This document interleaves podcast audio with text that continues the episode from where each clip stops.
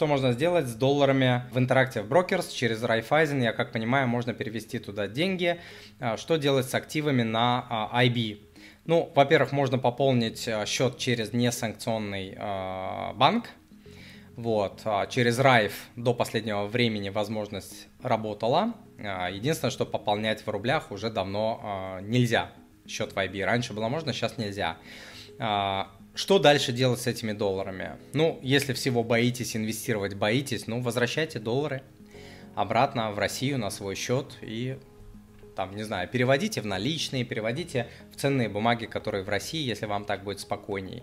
А если готовы а, частью своего капитала рисковать, купите на эти доллары э, ценные бумаги, инвестируйте, ну и, и будь что будет. Заморозят, ну, значит, попросят вас закрыть счет, вывести деньги и так далее.